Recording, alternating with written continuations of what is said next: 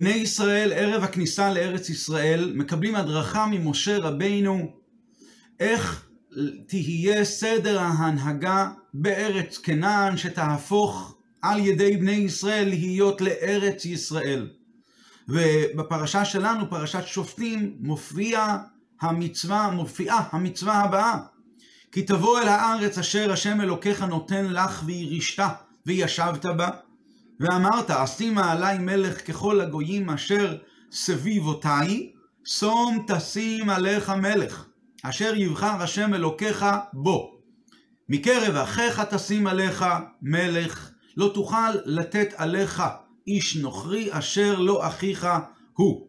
התורה כאן בעצם מצווה, לרוב רובם של המפרשים זוהי מצוות עשה, מצוות עשה למנות מלך עלינו. מבוסס על דברי uh, הגמרא, רבי הברייתא, רבי יהודה היה אומר, שלוש מצוות נצטוו ישראל בכניסתן לארץ, למנות, להעמיד להם מלך, ולהחריד זרעו של עמלק ול... ולבנות להם את בית הבחירה. זו לא, זו לא סתם מצווה, זו מצווה חשובה שעם הכניסה לארץ צריכים לבצע אותה. אמנם יש דעות uh, קדומות שסוברות אחרת, סוברות שהמצווה הזו לא באה להטיל חובה למנות מלך, אלא שהדבר הזה הוא מותר. זו uh, דעת uh, הרבי אברהם אבן עזרא, והרבי סעדיה גאון, וגם האבר בן אל צועד בשיטה הזו, שזה רק מותר, ואם זה מותר אז תעשה את זה רק בצורה הזו והזו. אבל זאת, זאת לא חובה, אבל לדעת רוב רובם של המפרשים, רוב רובם של הפוסקים, הרמב"ם, גם הרמב"ן, החינוך, רובם סוברים שבאמת זוהי ממש מצוות עשה מן התורה למנות מלך. השאלה שנשאלת היא, אנחנו קוראים בתנ"ך ואנחנו עוברים מאות שנים קדימה ורואים את שמואל הנביא.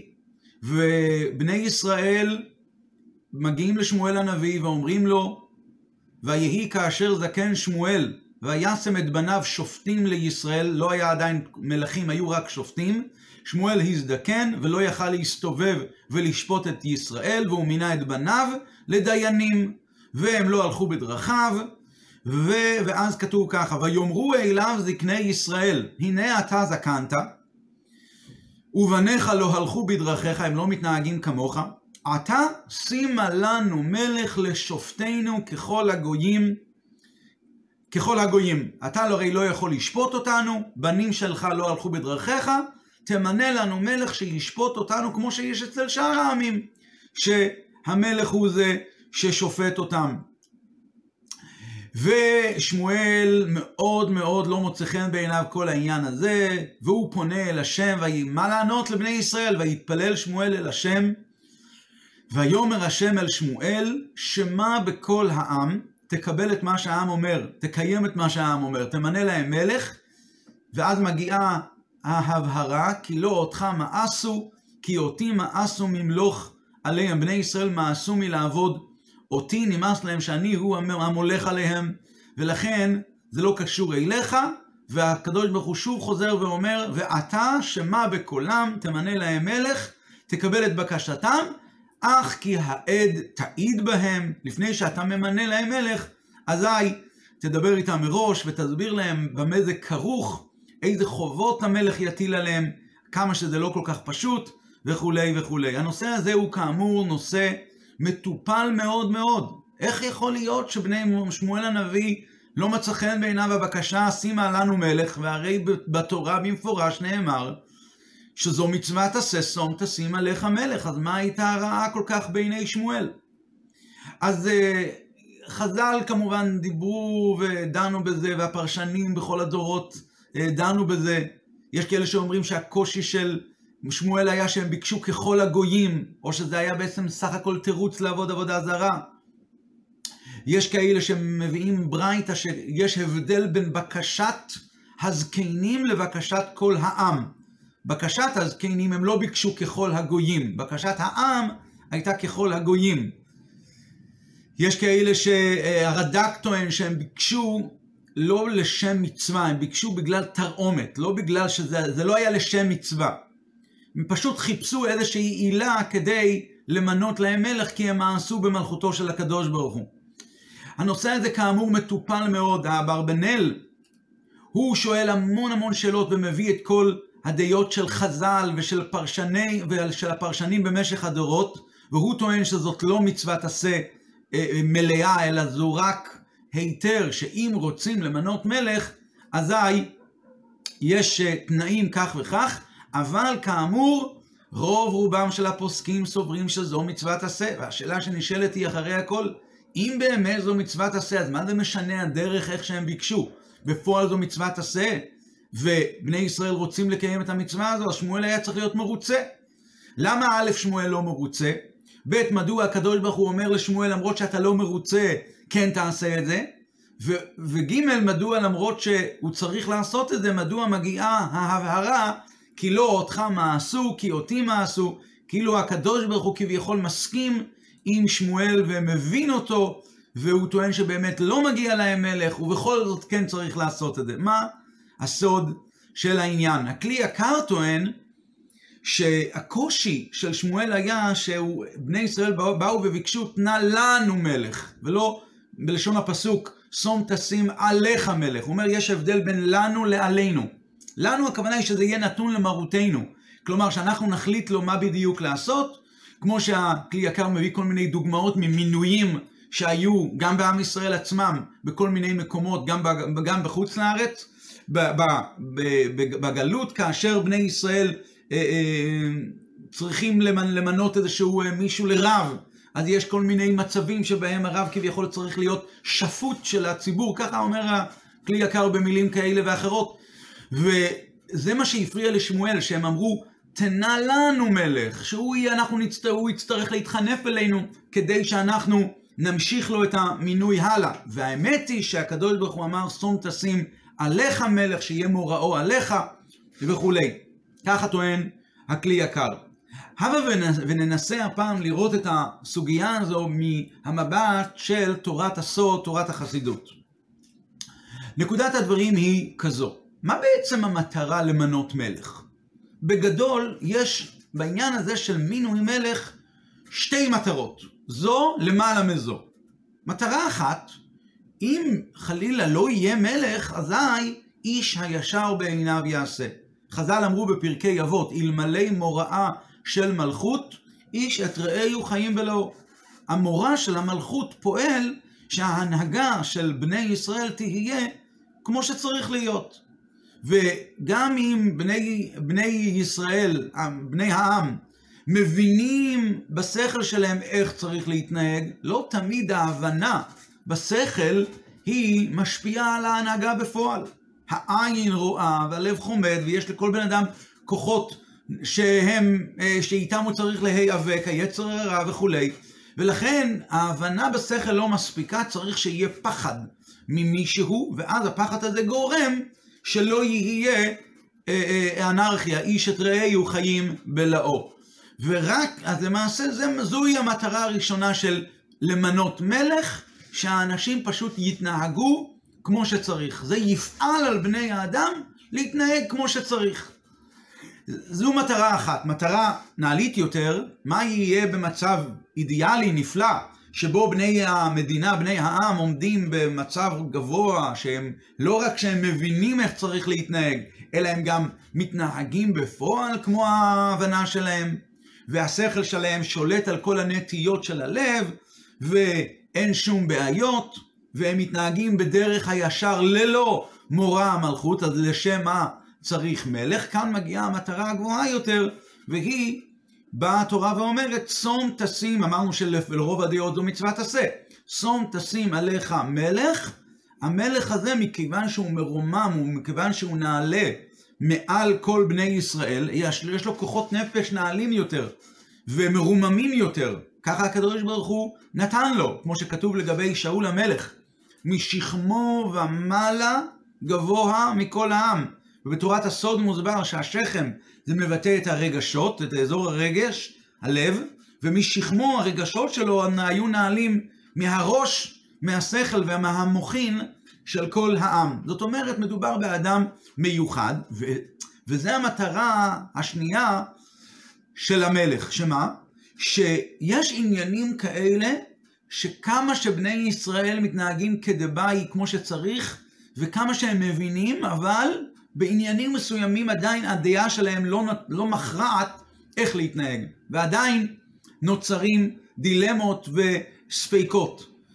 כאשר מדובר על עניינים דקים יותר, נעלים יותר, שהשכל של בני ישראל עדיין לא יגיע לזה, ולא יגיע להכרעה ברורה מה לעשות. ואז מגיע המלך, והוא זה שידריך אותם, ויורה להם את הדרך איך לעשות באותם עניינים עדינים ונעלים. ככה, זה בגדול שתי המטרות שיש במצווה הזו של מינוי מלך.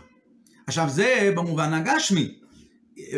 במובן הרוחני, המלך יש לו גם עניין עמוק יותר, עניין נעלה יותר. גם לא רק בקשר פשוט של ההנהגה בפועל, איך להתנהג בחיי היום-יום, אלא גם בקשר שיש בין יהודי לבוראו. יש למלך עניין רוחני, תפקיד רוחני, וגם בתפקיד הרוחני הזה יש שני עניינים, מעין אותם שני העניינים שיש בהנהגה בפועל. עניין ראשון, המלך של בני ישראל, מי הוא המלך האמיתי של בני ישראל? המלך הוא מלך מלכי המלכים הקדוש ברוך הוא.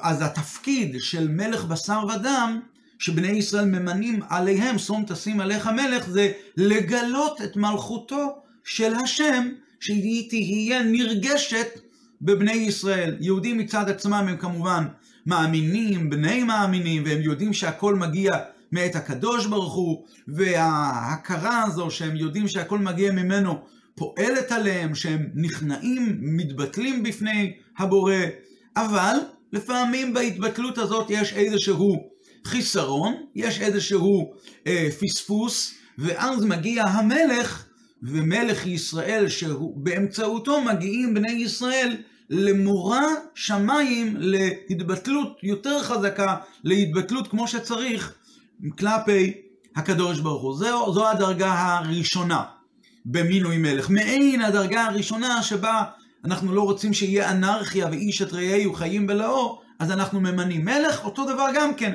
כדי שלא יהיה חיסרון בהתבטלות הרצויה של יהודי כלפי, בורא, כלפי הבורא, וההכרה הזו באמת תשפיע עליו, ההכרה הזו שהכל מגיע ממנו באמת תשפיע עליו ללכת בדרכי השם, בשביל זה צריך מלך. זו הדרגה הראשונה. אחרי זה יש דרגה נוספת, כאשר בני ישראל נמצאים במצב רצוי, כאשר הם בטלים אל הקדוש ברוך הוא על ידי העבודה העצמית שלהם, לא צריכים איזה מלך כלשהו, הם לא צריכים יראה ממלך בשר ודם כדי לעורר יראת שמיים. אז למה כאן יש צורך במלך? כאן הצורך במלך הוא נעלה יותר, הוא מרומם יותר. ו- ולמה? כאמור לעיל. בדיוק כמו במובן הגשמי. היראה וההתבטלות של בני ישראל, שהיא, כשהיא נובעת מהעבודה האישית שלהם, היא אחרי הכל מוגבלת. וכמה שהם מבינים, זה ב, והם בטלים אל בורא, אל הבורא, הביטול הוא בהתאם להבנה שלהם. אבל המלך שהוא משכמו ומעלה גבוה מכל העם, והוא מגיע כמובן לדרגות הרבה יותר נעלות ומרוממות של ביטול ויראה מאת הבורא, אז זה ישפיע על בני ישראל, שיעורר אותם, להביא אותם לדרגות מאוד גבוהות ונשגבות ונעלות של התבטלות מוחלטת, כמו צדיקים שהיה להם התבטלות מוחלטת כלפי הקדוש ברוך הוא, אז המלך הוא מצליח להשפיע על בני ישראל ומזרים להם את היכולת, הכוח, את הכוחות שייתנו להם את היכולת להגיע לדרגות נשגבות ונעלות של ביטול, מה שלא היה להם מצד עצמם. אלה הם בגדול שני, שתי המטרות של מינוי מלך, בגשמיות ובמקביל גם ברוחניות. עכשיו נבין את מה שהיה בסיפור עם המינוי של המלך בימי שמואל הנביא. שמואל הנביא רצה שבני ישראל יקיימו את הציווי, שום תשים עליך מלך אבל שזה יהיה בצורה כזו שהמלך לא יפעול בהם את הביטול, את הביטול להשם. זה רצה שמואל שזה יהיה מצד עצמם, שמצד עצמם יהיה להם את הביטול והיראה לקדוש ברוך הוא. שהתפקיד, מה רצה שמואל? שהמלך, התפקיד שלו יהיה לרומם את בני ישראל ולפעול בהם את הדרגות הנשגבות והנעלות של הביטול, כמו הצדיקים הגדולים שהיו במשך כל הדורות, שהיה להם ביטול ויראה מהקדוש ברוך הוא בצורה, ברמה נעלית ונשגבה מאוד. זה מה שרצה שמואל שיהיה מכל, לכל ישראל. ובאו בני ישראל ואמרו, שום, תנה לנו מלך, עושים לנו מלך, לשופטינו ככל הגויים. זאת אומרת, הם בסך הכל רצו שיהיה מלך שימנע את המצב של איש את רעהו חיים בלאו, שימנע מצב של אנרכיה. זאת אומרת, שמואל הרגיש מאוד מאוד רע. מה זה? איזה מצב של חיסרון בני ישראל נמצאים? איזה מצב של חיסרון ביראת שמיים הם נמצאים, שהם רוצים מלך שיעורר אותם לכזה מצב שלא יהיה איש את רעהו חיים בלאו? שיהיה יראת שמיים בסיסית? ויירא הדבר בעיני שמואל כאשר אמרו תנה לנו מלך לשופטינו. המצב של בני ישראל, המעמד ומצב שלהם, שהם היו בענייני עבודת השם כל כך נמוכים, היה רע בעיני שמואל. הוא ציפה, לדעתו הם היו אמורים לעמוד בדרגה הרבה יותר גבוהה, שהביטול והיראה יהיו מושלמים אצלם, ועל זה אמר הקדוש ברוך הוא לשמואל, כי אותי מה עשו. נכון, בני ישראל עדיין אוחזים במדרגה מאוד נחותה ונמוכה בעבודת השם, ואין להם יראת שמיים עצמית מצד עבודתם שלהם, ואין מה לעשות, ולכן צריך מלך. ולכן שמע בכל העם, אי אפשר להמתין עם המצוות מינוי מלך להגיע רק לדרגה הגבוהה של ההתעלות. אי אפשר לחכות עד שבני ישראל יתעלו ויגיעו ליראת שמיים מצד עצמם, ואז התפקיד של המלך יהיה להוסיף בהם דרגות נשגבות ונעלות של ביטול. כי בינתיים זה ממש מסוכן. בני ישראל יהיו בלי יראת שמיים, יש, לכן צריכים למנות מלך אפילו לאופן הנחות והנמוך, שאתה, שמואל, מרגיש עם זה לא טוב, אתה מרגיש עם זה, אה, אה, וזה לא מה שציפית, ואתה מאוכזב מהרמה הזאת של בני ישראל, אין מה לעשות. דבר ראשון צריך למנות, ובמשך הזמן בני ישראל יתעלו ויהפכו להיות יראי השם מצד עצמם, ואז התפקיד של המלך יהיה בסוג השני והנעלה ביותר. ומזה, זה, זה לפי, כך מוסבר לפי תורת החסידות.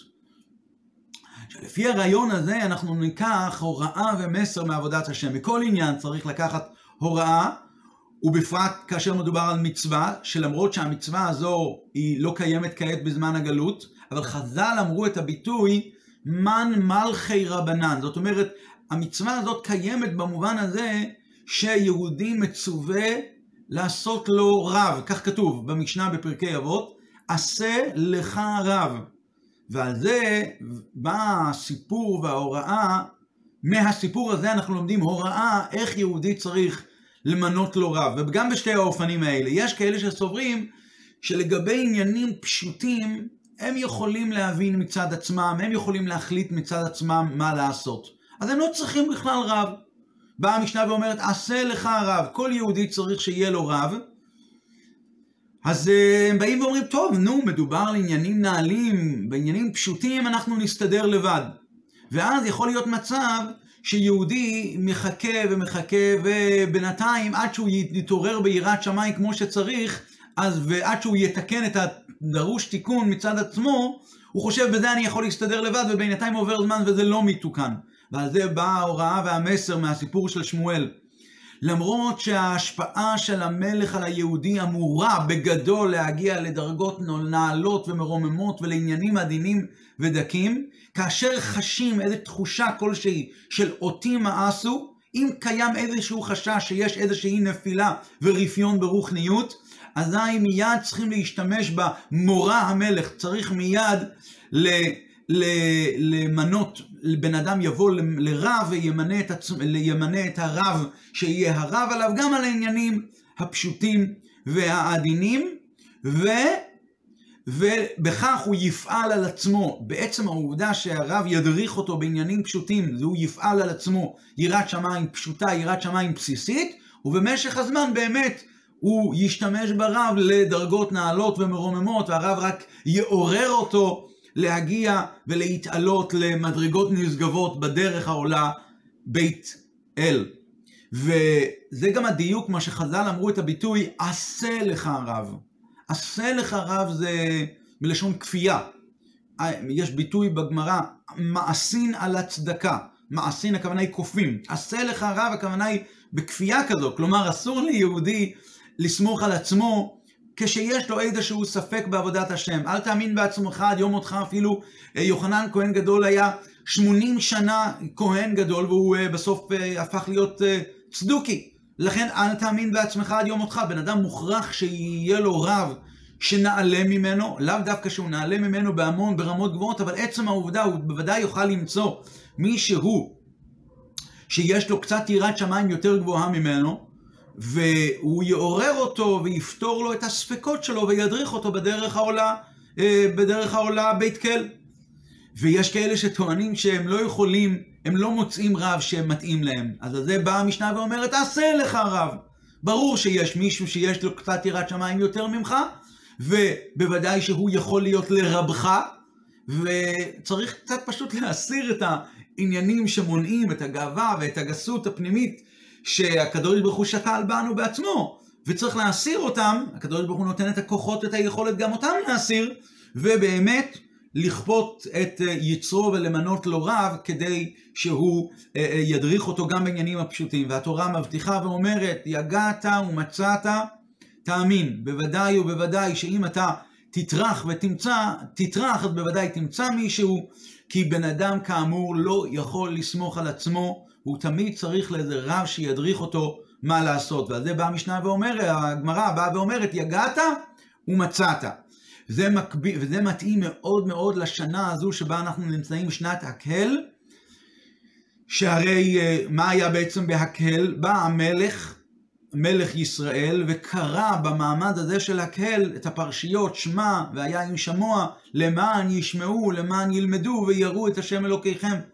אז בשנה הזו יש לנו נתינת כוח הרבה יותר חזקה לעניין הזה, ובעזרת השם, באמצעות העובדה שיהודים ימנו על עצמם רב וילכו בדרך הנכונה, אזי זה יביא את המשיח שיהיה גם כן, רע, יהיה גם, שני העניינים, הוא גם יהיה רב וגם יהיה מלך. מצד אחד הוא ילמד תורה את כל העם כולו, כמו שנאמר לגבי, אה, אה, כתוב שהמשיח ילמד תורה את האבות, ואפילו את משה רבינו משיח ילמד תורה. זאת אומרת שהוא יהיה רב, אם משה נקרא רבינו, אז משיח יהיה רב ברמה הכי גבוהה שיכולה להיות. וגם כמובן הוא יהיה מלך, יעמוד מלך מבית דוד, עוסק בתורה ובמצוות כדוד אביו, יהיה מלך, יהיה גם רב וגם מלך. יהי רצון שנזכה כבר לראות את זה בקרוב, במהרה, בימינו.